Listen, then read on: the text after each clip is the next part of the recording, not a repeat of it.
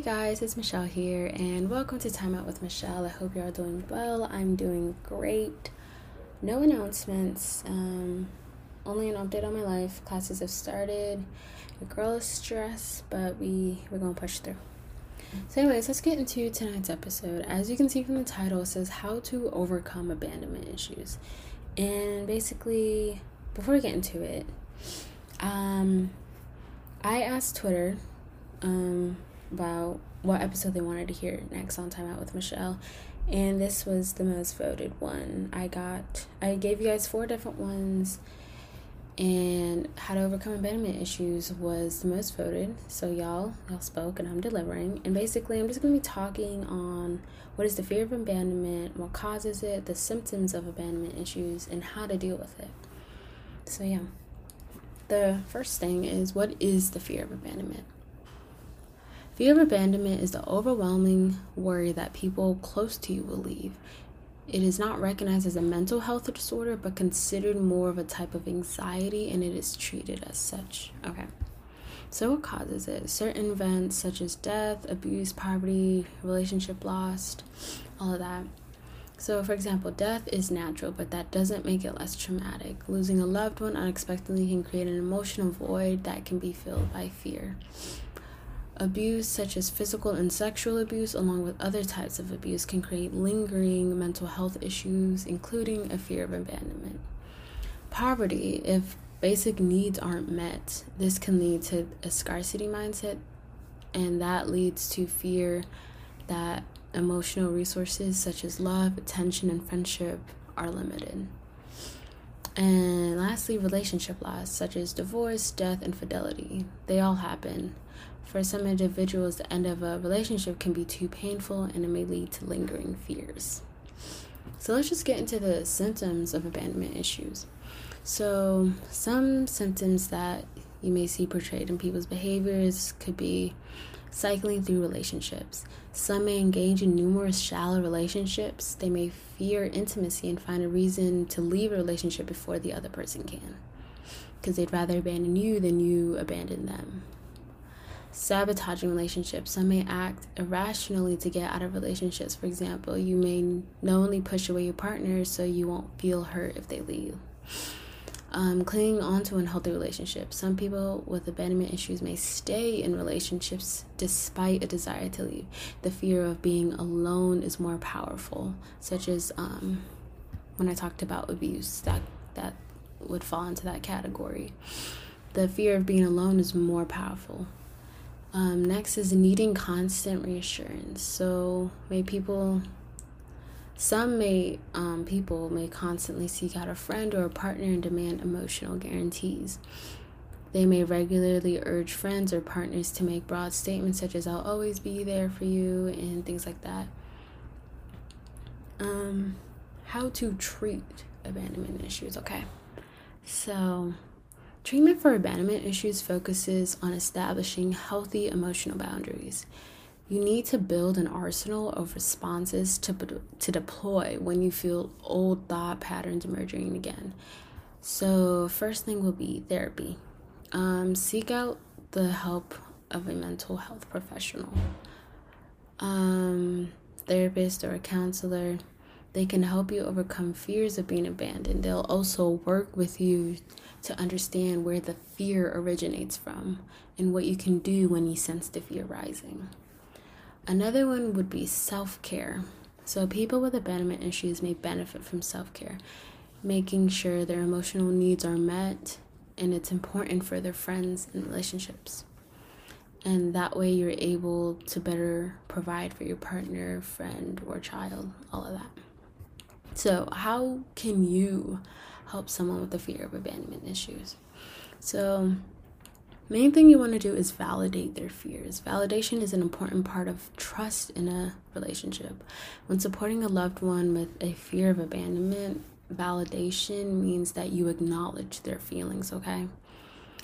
And you have to acknowledge it. It's basically saying that you acknowledge their feelings without judgment, such as understanding their fears is like really key to maintaining communication. Validating their fears doesn't necessarily mean you agree with them. Instead, you're supporting their feelings to further build on trust and compassion, if that makes sense. So, um, when I was doing my research, there's this thing called the sixth level approach psychology. And this is like how to help somebody um, deal with their abandonment issues. So, First thing you want to do is be present. Actively listen to your loved one's concerns and don't multitask. Give them your undivided full attention. Next, reflect. Summarize your loved one's feelings verbally in an authentic way so you can reach and understand them without judgment. Next is mind reading, and not necessarily mind reading, but sometimes it can be difficult for loved ones to describe their emotional states as fear, by listening to them, you can identify their emotions for deeper understanding. This level usually takes a lot of practice and with being present and reflecting. So, the more present you are and the more you reflect, you will be able to get, I guess, the mind reading thing. It's not necessarily mind reading, but like you being able to read them a little bit based off of um, how they're portraying their emotions and like their behaviors and things like that. Next is understand their history. This is an even deeper form of acknowledgement. So, you know your loved one's fears and openly state that you understand how a certain situation might be triggering due to their past history of abandonment. So, just understanding their history. Next is normalize their fears in quotation marks. So, um, when so such normalization is done by acknowledging the fact that others with your loved one's histories have fears of abandonment. So what they're feeling is completely understandable. So make them feel like, oh yeah, I understand that you um, have abandonment issues. Like make them make them feel like it's normal. Make them feel like it's a normal fear, so that they don't feel, I guess, bad about it. You know. And then next is, well, the last one is radical genuineness. So, as the deepest level of validation, radical genuineness involve sharing your loved one's fear as your own, you know? So, things not to do. So, I want you to, when you guys are trying to counsel somebody with abandonment issues, um, avoid phrases such as, it's okay, just let it go, everything happens for a reason, uh, that didn't really happen to you, such as invalidating their feelings uh, or their fear. Um, why are you making such a big deal out of nothing? Just basically being insensitive. Things could be a lot worse. You're lucky. Again, invalidating. Um, f- just basically phrases that invalidate their fears. Try to avoid those. Also, remember, don't take the emotional bait because some some of them may um, bait you emotionally, such as um, when I was talking to you guys, it's about some of the symptoms, such as they may regularly urge you to make broad statements, such as, I'll always be there for you, or things like that. Um, next is so a person with a fear of abandonment may use facial expressions or ambiguous ambiguous statements or vague body language to draw attention. So that's another um, form of emotional bait. So don't don't bite that. Don't go for it. And when they tell you nothing's wrong or they don't want to talk about them, take them at their word. Requesting that they open up can turn into a way to test you. And I'm not saying that you have to ignore every time, but just you you gotta gauge it yourself too. And basically, the closer for this episode is um, I hope this was very helpful and informative to you, whether you yourself deal with abandonment issues or you know somebody that deals with it. This is the end of the podcast.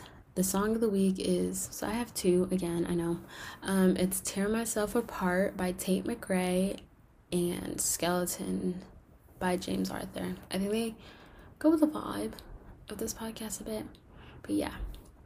So that is the end of the podcast. Uh, stay tuned for next week. Bye.